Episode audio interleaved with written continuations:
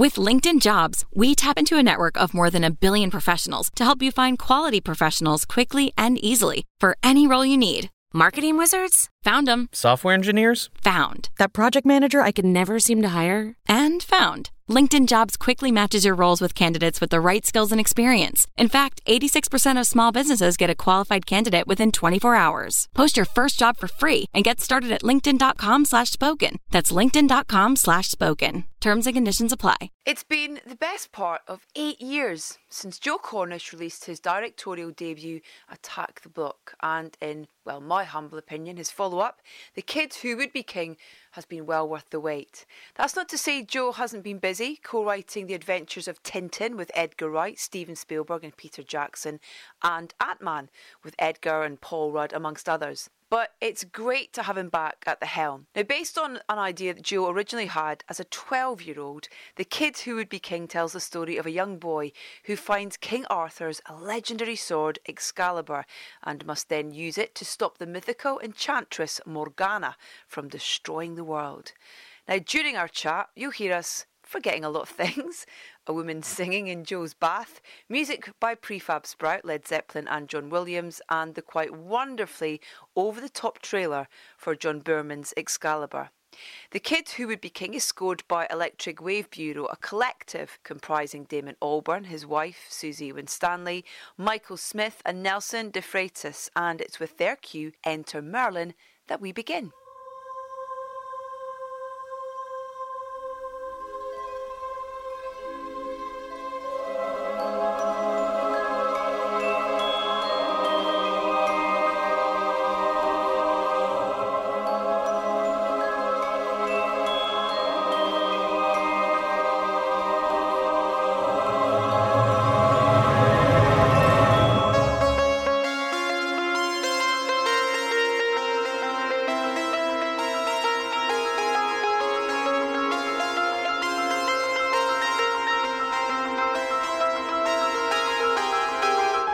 Cornish, welcome to Soundtracking. Thanks for having me. Do you know one of the things I really wanted to ask you because I know how much of a film fan you are and have been since a young age. Yeah. How exciting it was for you to have your new film have the 20th Century Fox trumpets. Amazing, At the yeah. start. It's fantastic. That's something that you know, as a kid, you're a, you know, that kind of. Yeah.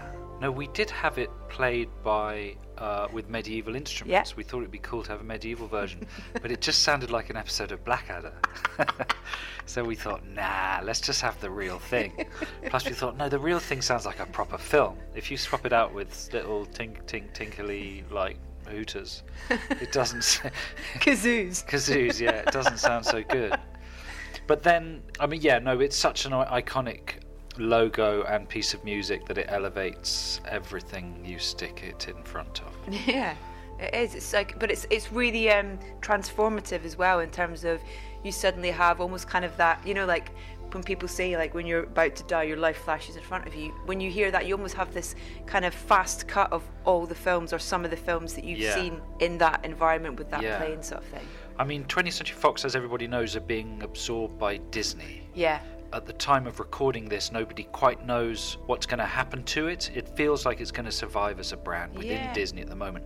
But one of the things that makes me feel it'll never die is who in their right mind would get rid of that logo and that piece of music yeah, exactly. I mean, it would be like sort of stamping on a, a one of the what are they called, the ravens at the Tower of London or something, wouldn't Oh it? yeah, or a swan in Regent's Park. Exactly. It would be so transgressive to be the person responsible for snuffing out that flame Yeah. that, you know, in and of itself, it might keep that studio alive. I hope it does. Mm.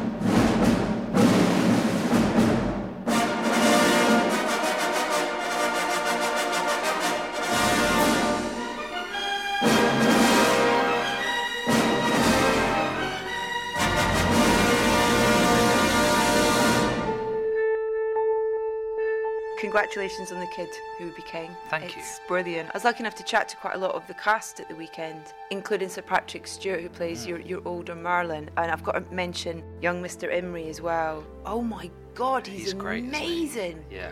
I mean, I must have seen him in something He's in the before. Archers. Oh, You wouldn't have seen him in The Archers, only in In your my mind's mind. eye. Yeah.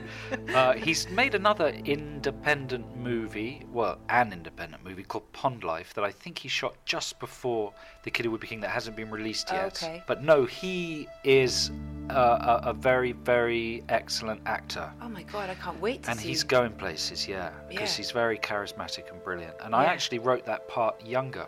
I envisaged it as a younger Merlin who was the same age as the youngest As kids in the cast. yeah. But then the casting director said we, we were struggling to find a young kid that had the right charisma and Yeah. chops. And the casting director Jessica Renane said, "Oh, it's such a shame the character isn't a little bit older because there's this, there's this actor called Angus Imrie and he's so good. You sure you don't want to see him?" I said, "All right then, bring him in." And just the second he started performing, it was like, "Right, that's it. He looks 16. We'll be fine. Age up the character a few years. Done. Is that an easy thing to do? Age up a character. Yeah. Yeah, there's a there's a f- key on Final Draft. you just go Control A, hold down A and U, age up, and it just ages everybody up Or Instantly. instantly. Yeah, screenwriting's very easy. It's mostly software based these Most days. commands. Yeah, yeah. Where did when did you start thinking about the music with the film? Because it's you have to tell me about the Electric Wave Bureau because I don't know that Mm. much about them apart from the brilliant work they did on Paddington One and Two. Yes. So it's. I always think it sounds a bit like the British Electric Foundation. Do you Or remember that? Or like elect or ELOs like yeah, of children. yeah. British Electric Foundation was Heaven 17, wasn't it? It was like Was it it? was some weird logo on the on the Heaven 17 albums. But what it is is that while I was writing and also while we were doing the costume tests, we would play Dirty Harry by Gorillaz a lot because that track has sort of swagger. It's very cinematic. It's got an orchestral element. It's also got this chorus of kids in it, Yeah. and it sort of summed up the tone that we wanted to capture with the film.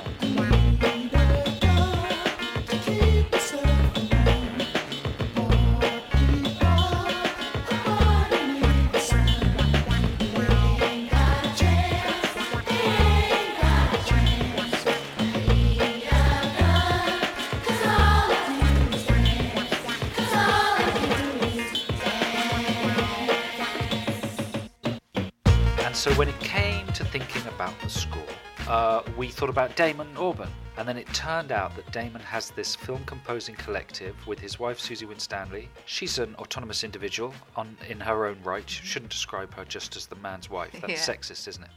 So Damon Albarn, Suzi Winstanley, Mike Smith, who's also the musical director for Gorillaz and The Yeah. Good, the Bad, and the Queen, and Nelson DeFreitas. And they are Electric Wave Bureau.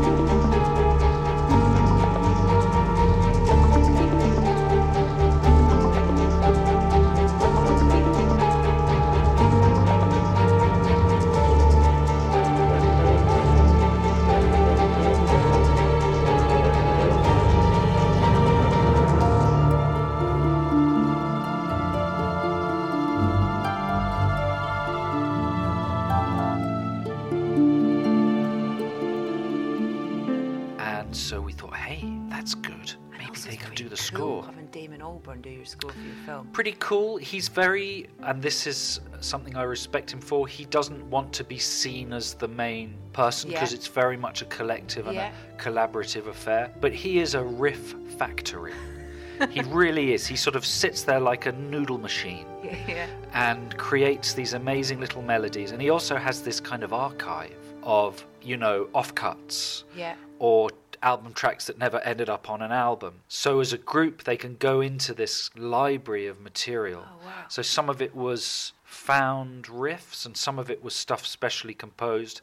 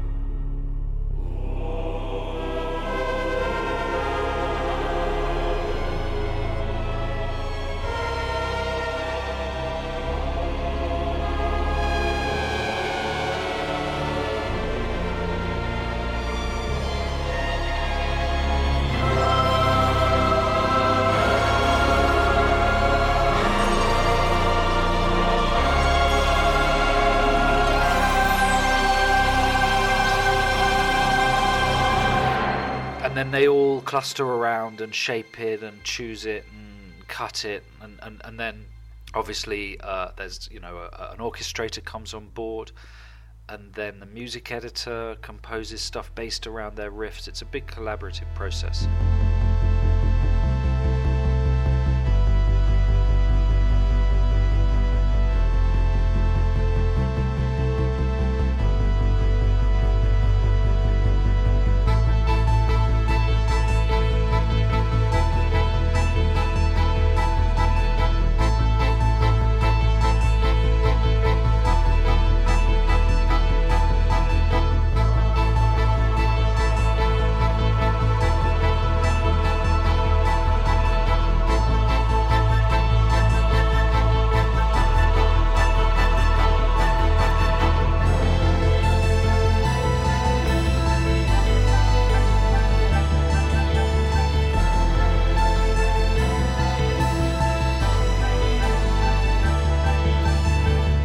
for me, it's all about melodies because I love a movie with a melody. You know, it's not a brilliantly original thing to say, but I remember the movies of my childhood having hummable themes. And that's what I want. And, you know, Basement Jaxx in Attack the Block and uh, EWB in this movie, they're both collaborations between orchestral composers and pop musicians because the pop musicians know how to write five or six note licks that Yeah. are real earworms.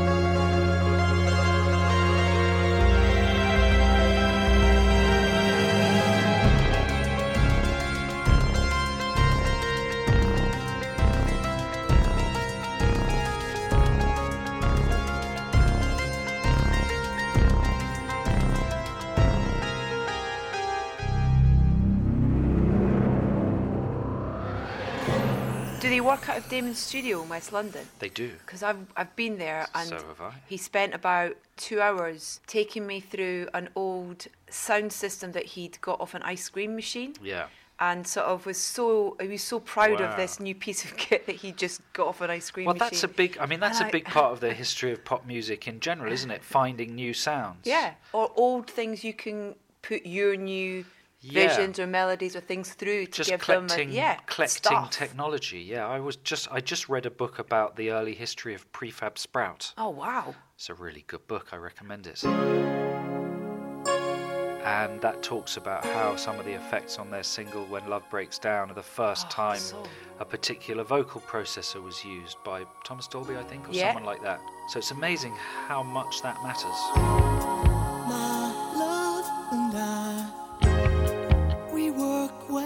Together, but often we're apart.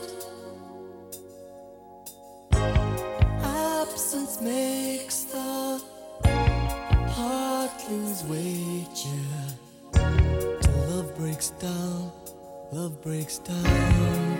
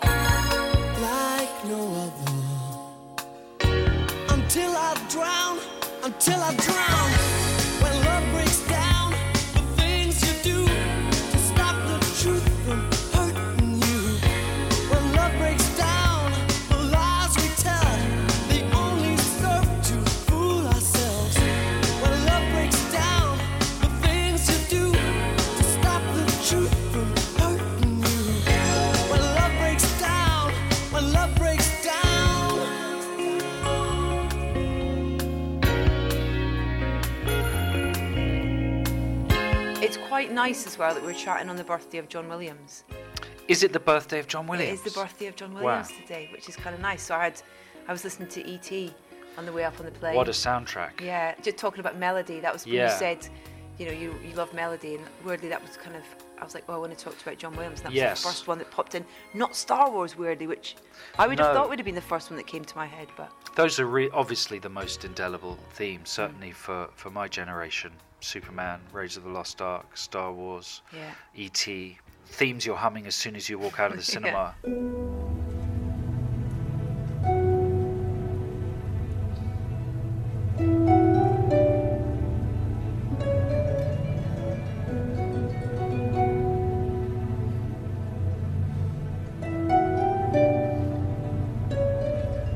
In E.T. particularly, there's a track called Toys Yeah. that plays when um, Elliot is showing E.T. his toys, the Star Wars figures. And sometimes what's interesting about musical cues is they accompany one particular narrative strand. So that cue is really about E.T. and him looking at this boy who's explaining his society in this very naive way. But here's this ancient, old, wise alien watching the boy, and there's a little bit of pity in the music Yeah. and sort of naivety and innocence. And it's incredibly moving because it's, um, for me anyway, because it's it just brings out something incredibly earnest and yearning in, in, in the scene. It's very, very beautiful.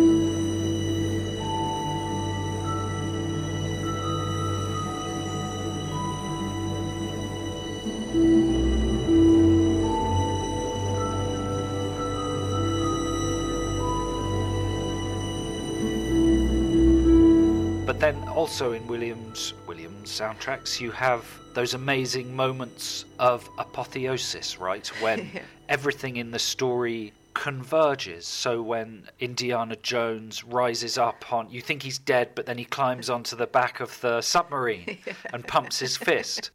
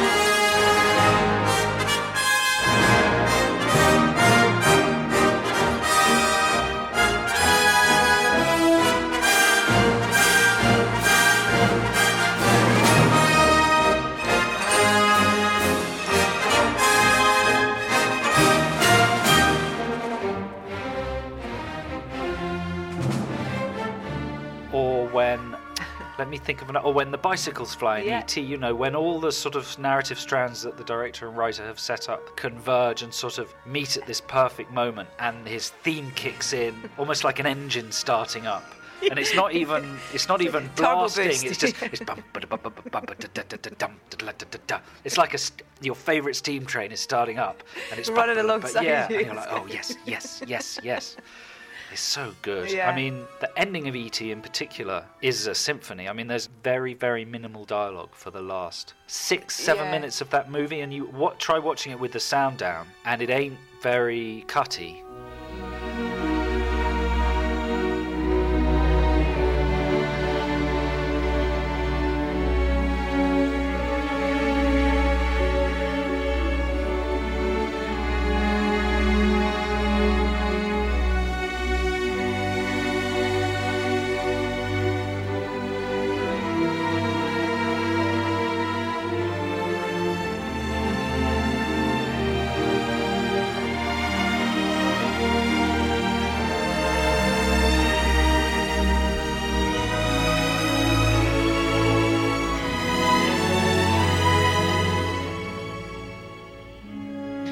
Like a short film love story, I think, Mm. as well. Almost kind of like a, almost like a silent movie, six-minute silent movie, almost of, of a love story.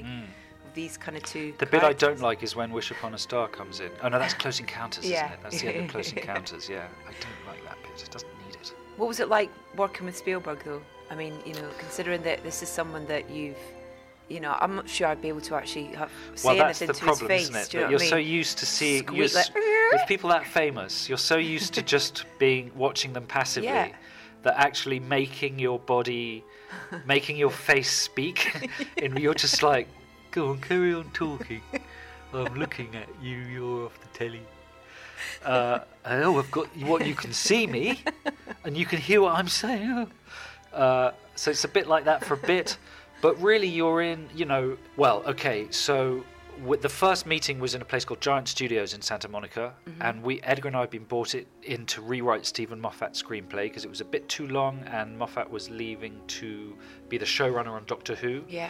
So I was asked by Edgar if I wanted to uh, to work on it. I said yes, yes, yes, yes, yes, yes, yes, yes, yes, yes, yes. I bought an economy ticket to Los Angeles. I sat. I'm very tall, so I was very cramped in this seat on Virgin Atlantic, and I read reread all the Tintin books, so I was completely up to speed. Didn't watch any films? No, I was just t- absolutely, Tintin- absolutely Tintin. Tintin studying on the plane over. And then, and then I eventually walked into this meeting room with Peter Jackson, Steven Spielberg, Edgar, and me, and a couple of the producers. Jesus. And I didn't say much. They were talking about the script, and Edgar suddenly said, "Joe's got an idea of how to compress the story. Joe, tell him your idea." And it was like da da da. and so I pitched this idea, and the idea was to actually combine the. The original screenplay had two villains, Sakharine and Rackham. Yeah. So the pirate and the the collector. And my idea was to make them descendants and to cast the same actor. By doing that, you could compress a bunch of the Yeah. exposition. And I remember Peter Jackson going, "Yeah, that's that's quite good. That's quite a good idea." That's a New Zealand accent I was doing there, and I was like, "Oh my god!" And then that was it, really. And then, and then you just have to kind of get get on with it. Yeah. And you know, every day I assumed I would be fired. I mean, I was just waiting for someone to go, oh, "Joe, you're not really. You're a radio uh, presenter, and I'm not sure you should be here. So it's been great, but bye bye." But it, that never happened. Right through to the end. Well, yeah, right through the second week of filming, and- Okay. and, then uh, because I have to say that I'm I was a small cog in a massive machine. You know, I was one of quite a few writers on that film. Spielberg contributed, Peter Jackson cons- contributed, Fran Walsh contributed, Edgar contributed massively, Moffat contributed massively. You know, it's a huge collaborative. But there's some stuff of mine in there, bits and bobs. Yeah. You know, which is pretty cool. Amazing. Have you got a lady singing in your bath? I like to. That's the. That's um. Lady in the bath. That's the lady in the bath. It's like the lady in the water. She's going to come out with a sword and No, it's like the, in your film. the, um, it's the shape of water. I've got a fish girlfriend in there. with a sword. Yeah, with a sword. It's uh, kinky. Um, Don't you can't hear it, can you? You can hear her, can't you? Or is it just me? No, I can hear her. Okay. It's my fish girlfriend. We've established this. You can't now expect her to go away now that we've summoned her. Do you um, do you listen to music when you're writing? Uh, yes, I do. Do you Um, create playlists? Uh, no, I tend to um, just listen to an album. Okay. and weirdly i like to go a little bit ambient so i listen to s- uh, the remake of solaris the soderbergh solaris Okay. soundtrack uh, who's that by a Oh man man, uh, i've got it is on my laptop yeah. cliff martinez Oh, Clive Martin. Of course it is.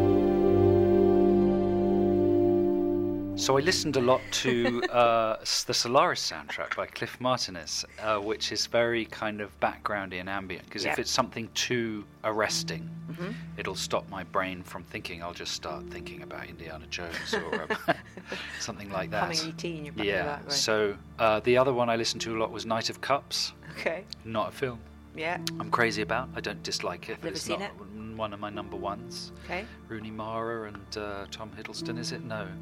The, it's not Tom Hiddleston, it's the other bloke. What's he called? Um, N- I've not Fred Bassett. What's he called? The big star. read Bassett. yeah. Licorice all sorts. Anyway, um, Knight of Cups, just again because it's quite sort of um, ambient. Okay.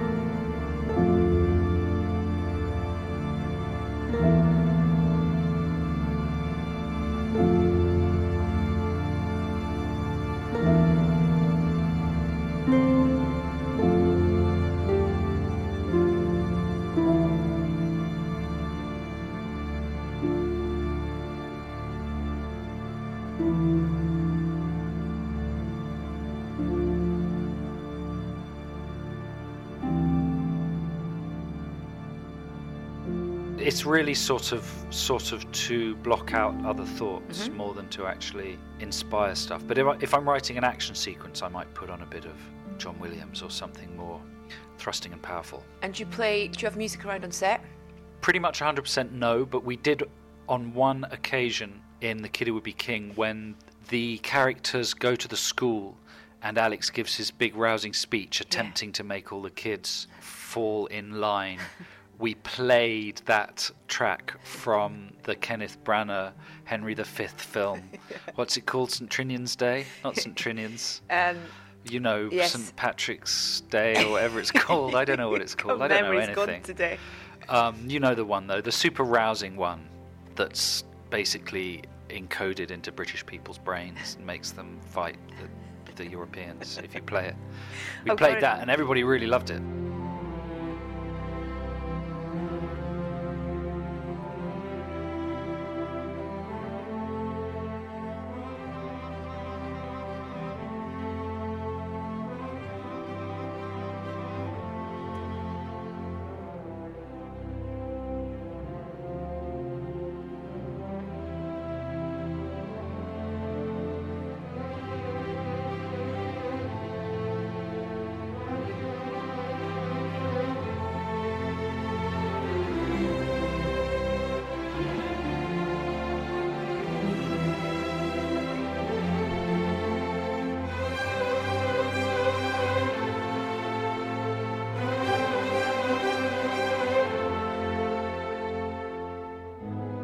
Any of your cast about whether they used music to like help with character and, and that kind of thing? Because I can't remember who I'd been speaking to was talking about how they had, they had a song that they would play uh, just in their headphones before they went on set. And I was like, God, I wonder if everybody does that, you know, in terms of like pump them up and a bit of a kind of like Yeah, going into the ring type thing. We played, um, as well as Gorillaz, for Angus, for Merlin, we played No Quarter by Led Zeppelin a lot, which has some Arthurian references in it. So his costume tests was him dancing around to, to that Led Zepp track. That's brilliant. Yeah, I love that track. Close the door, put out the light. No, they won't be home tonight. The snow falls hard, and don't you know? Winds of Thor are blowing cold. They're wearing steel that's bright and true.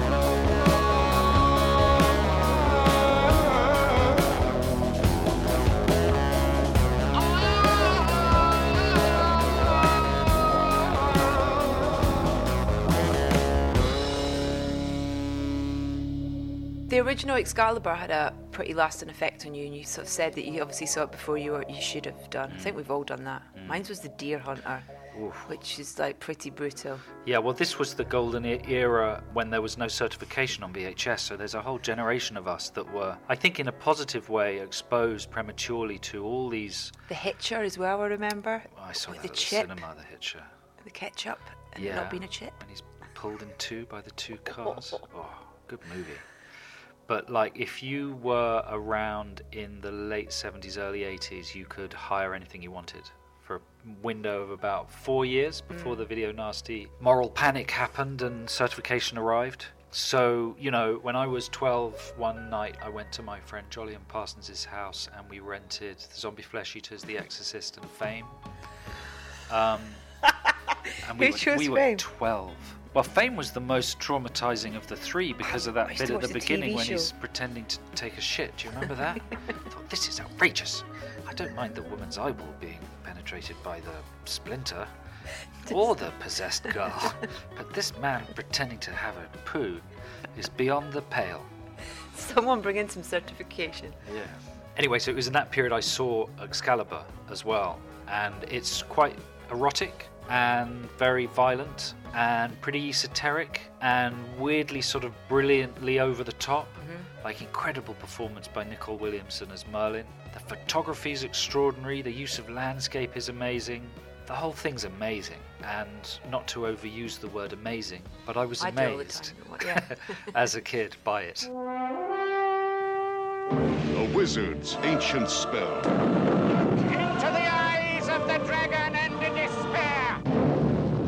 And the lust of a lord I must have her. One night with her.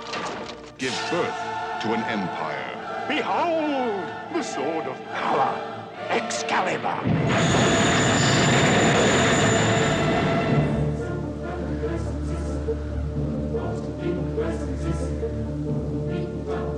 The future has taken root in the present. It is done.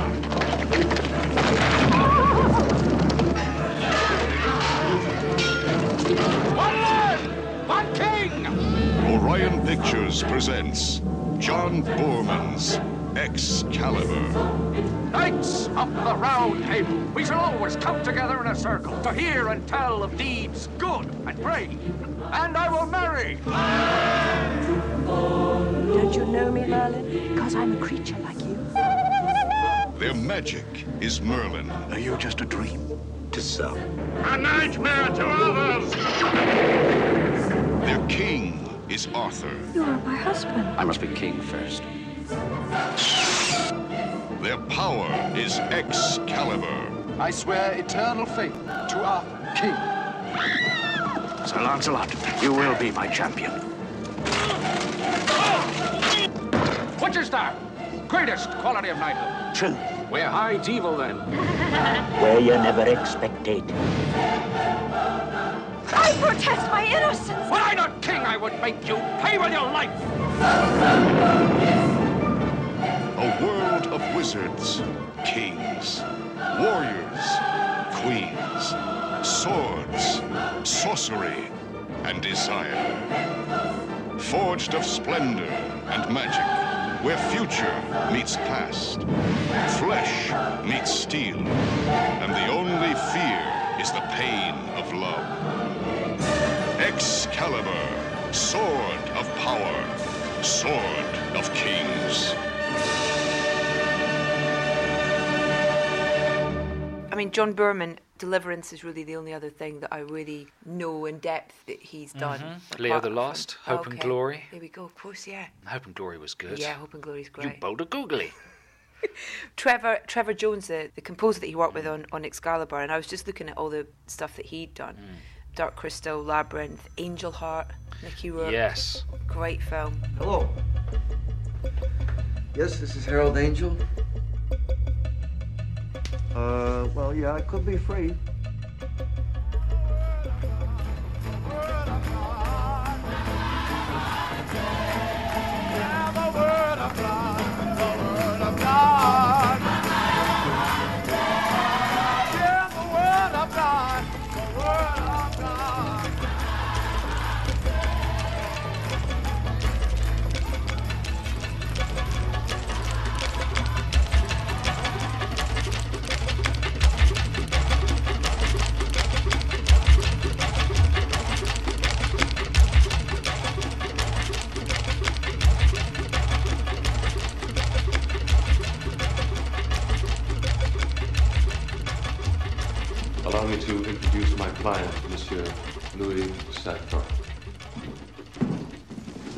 Harry Angel.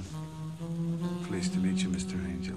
And then things like um, Cliffhanger and In the Name of the Father. It's like. A couple of classics. But what an amazing In the name of the Father. Daniel Day Lewis, man. Have you ever met him? No, have you? No, but I've heard. I was chatting to um, Thelma Schoonmaker today, and she Mm. was talking about him in uh, Gangs of New York and how he stayed as in character as Bill the Butcher for the entire Wow. shoot. Even like if they'd go out for dinner at night. Really? That must be quite tiring, don't you think? Yeah. Come on, Daniel, just for five minutes, can't you, mate? Can't you snap out of it? Thinking about the guy having a poop now. Yeah. Snap out of it, Leroy. That's Um, the character's name, not the actor's name. what um what other films going into making the kid who would be king? Do you watch stuff before you start filming? Not as kind of a inspiration or anything, but just I don't know, as, as kind of Not so much this one, you know, because Okay. it was so ingrained in me. Yeah. Because I thought of it when I was 12, and I pictured all the the first act and the last act I pretty much had by the time I was 13. wow. and um, I didn't know what. It didn't. It didn't make sense really, but I had a whole string of bits, and uh, that sounds like a character from a Predator movie who has a string of bits. I carry all the bits on a string around my neck. Um, but yeah, so it was. I was really writing from sort of um, my little child brain, really, and then obviously, hopefully, applying my wise adult screenwriting Experience experience, brain. brain to it as well. Yeah, but not really. I mean, But I think that's a good thing. That's almost what you want, isn't it? Because you are it's kind of from a it's a child's perspective of this this kind of story, the child's experience. So we talked about when I first talked to Bill Pope. We talked about Kes, Yeah. and we talked about wanting it to be naturalistic because we felt it would the fantasy would be more effective if it existed in a in a sort of realistic world. Mm-hmm. Whereas with Attack the Block, we looked at The Warriors and Streets of Fire, Assault on Precinct 13, because that was about lighting at night. And we wanted, we purposely wanted to make Attack the Block look like a 70s Disney movie. We wanted to do the precise opposite of what everyone else had done with gritty British urban films Yeah. and make it colourful and Yeah. escapist and phantasmagorical and psychedelic, but limit ourselves to using real things that you would find in the environment. So the, you know, uh, uh, the the green of a traffic light and the exhaust of a car would Yeah. create a magical ethereal puff of green smoke. You know. Mhm. The uplights on the tower block would make it look like the engines of a spaceship. So anything we could find that turned the Even the- when you the see them walking in the tower block for the first time and the kind of angles of Yeah. of, of that kind of entrance. Yeah, to make it look like Wyndham a Tower spaceship. Yeah. But this one, it was really, I think, more to make it feel like recognizable suburban reality, I suppose, and make it feel as realistic as possible. Yeah. Yeah, so this was less informed by references. When was the last time you watched Attack the Block? Well, I watched it for the first time all the way through about six months ago. The first time. Yeah, I watched it. They showed it at the BFI IMAX, and I watched a good half an hour of it there because it looked amazing on that big screen. But there comes a moment when I really wish I'd done better, and I just go, "Oof."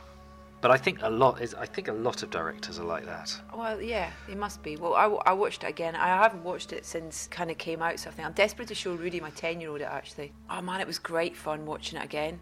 So good. Oh, good.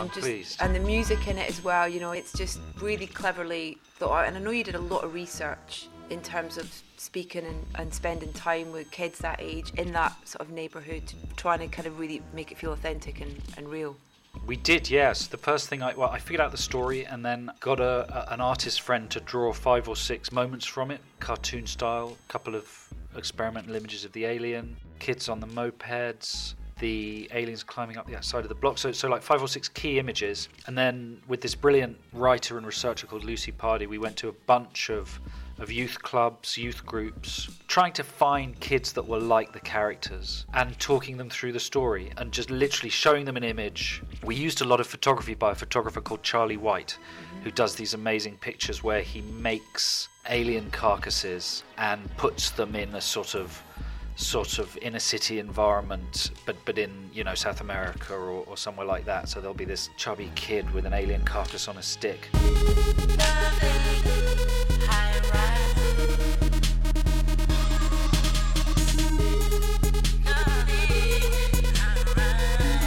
I recorded all the responses. I recorded everything the young people said, and then I went home and transposed it, and I ended up with two massive fat A4 files full of transcripts. Then I went through with a highlighter pen, and I just hi- highlight the funniest bits.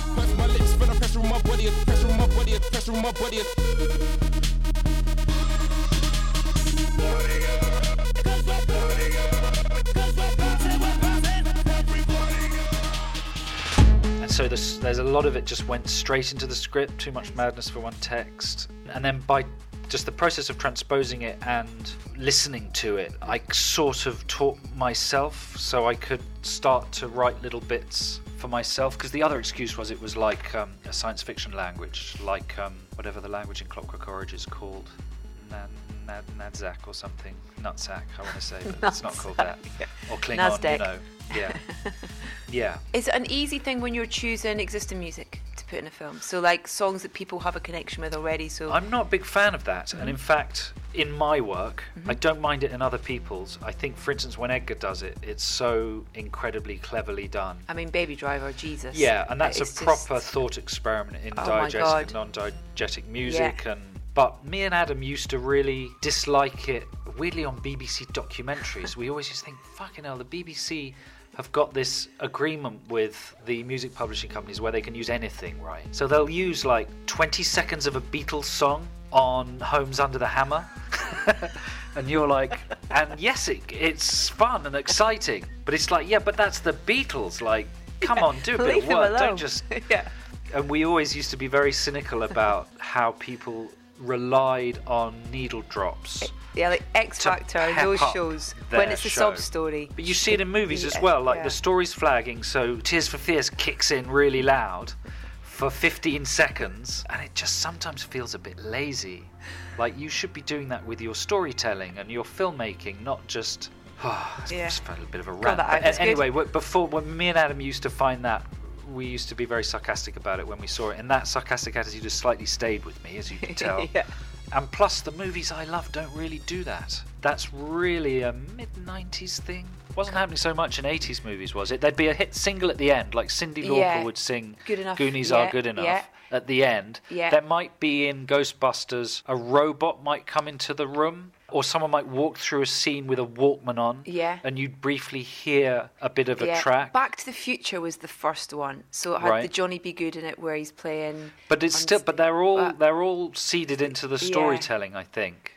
Uh, Ghostbusters Power of Love, definitely had a few because the Ghostbusters soundtrack had Yeah. Do You Believe in Magic? Yeah. It has seven or eight tracks. And I remember trying to find them in the movie. I didn't hear that in the film. And it literally was Bill Murray or, or like a janitor walking Yeah. past with a Walkman on. Yeah. And that would be their excuse to put, it on, the soundtrack. Yeah.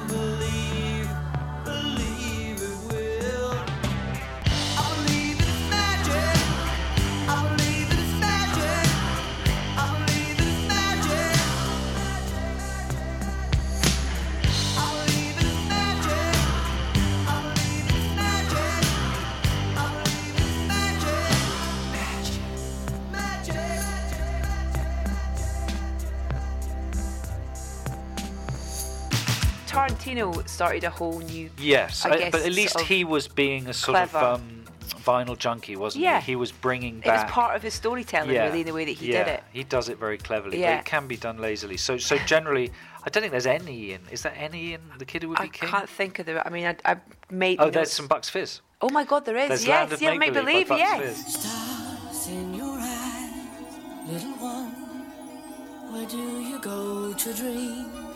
To a place we all know, the land of make believe.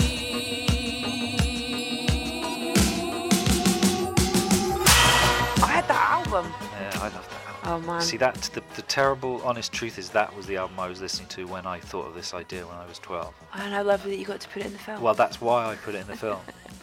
because Did it cost sort much? Of, well, you know what? It did cost quite a bit because the people who wrote that song. Hold I'm on, sorry to on. shatter your Oh dreams, but Mike, Cheryl, Kevin, and Was Boris. no Kevin.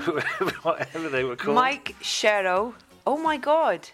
Yeah, Mike and Cheryl is correct. Oh my god. Um, what were their names? Boris No. and Oh, Mickey. come on. Jay. Jay, was the other lady, That's right. And the other guy Mike, was- Cheryl, Jay, and and Pat Sharp. Wasn't you're, it? you're thinking of the TV game show with the twins, aren't you? Oh, the twins. Yeah. The, the TV game show Funhouse. Funhouse, yeah. We're not going to struggle to Man, remember what that. is his name? I Any- know they. anyway, Re- anyway, listen, while you're looking yeah, for this, the, yeah. the, the actual songwriters, sorry to shatter your illusions, God. are pretty well known, It's not stock thrusting. No, they're pretty important, good, strong songwriters who've won Ivor Novello awards and stuff like that. And, Bobby um, G. How could you not G. remember Bobby G? Why are you asking me that? How could you not remember? I wasn't. Bobby I'm sorry. Did I say that? I was asking myself.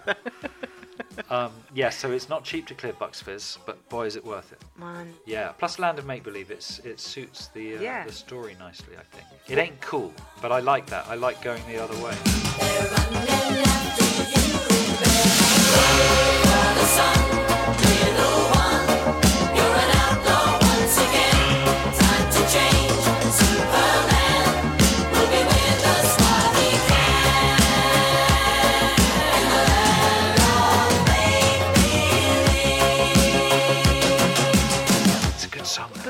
People won't know what it is. That's Most people thing. won't know. Yeah. Well, I think parents will know. Yeah, but the kids won't. The kids won't. But little do they know, I'm planting subconsciously the evil seed of Bucks Fizz in their brains. It's like on the um. It's like the Manchurian candidate, but with um, twirling and uh, bobby socks.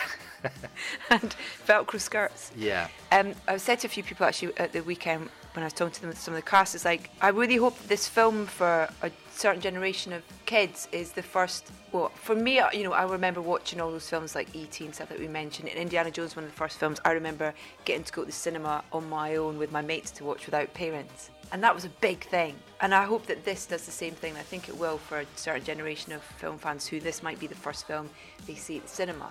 Because it's got that real heart to it, I think, that those films had as well. I hope so. That's nice of you to say. That's very much the ambition. It's tough out there.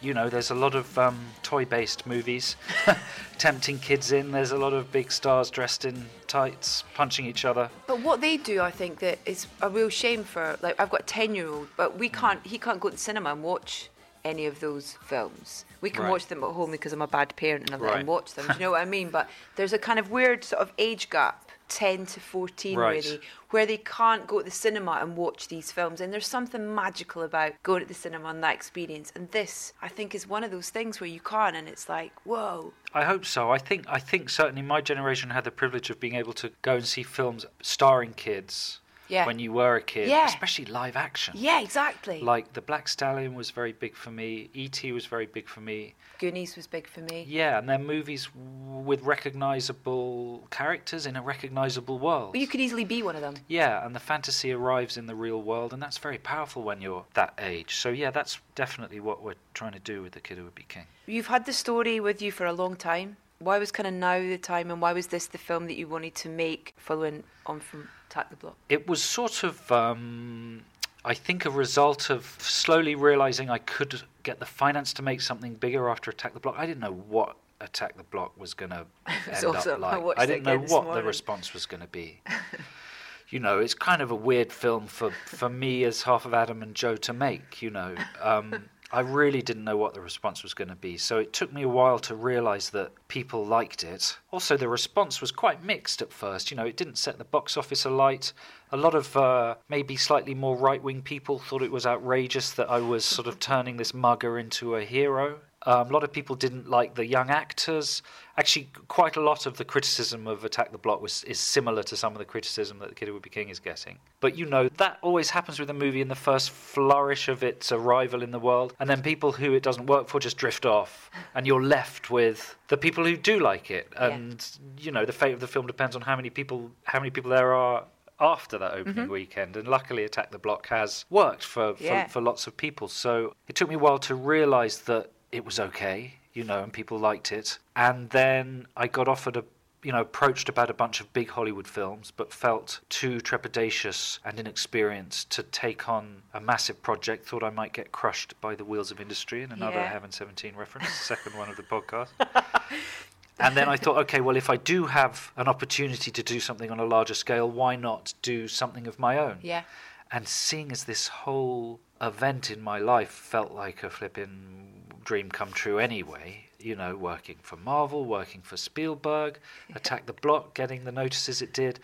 Well, why not actually do a genuine bit of wish fulfillment, which was this story I thought of when I was 12? on that journey of kind of from Attack the Block, you know, going on to work, you know, on Tintin and Ant Man and that experience, do you think that helped with Kid Who Would Be King? I think so, yeah. It was an education about how the industry works. Yeah. Like taking a bit of time out, watching my peers who did take on big films, Yeah. some of them succeeding, some of them having hits that they didn't feel were theirs, some of them having tough times, Yeah. you know, was interesting. It was kind of a bit of a wake up call and you know, it was having fantasized about it for so long to see the reality in action was interesting. To take a bunch of meetings, but then step away and see what actually happened rather than what people said would happen was instructive. In terms of the actual process of filmmaking, it's sort of the same. And everyone says this, and it's true, whether you're working with a hundred pounds or, you know, a hundred million pounds. Not mm. that I've ever worked with a hundred million pounds. Yet. It, it's you never got enough time, you never got enough resources, everything always goes wrong, Yeah. uh, and it's all just a hustle, you know.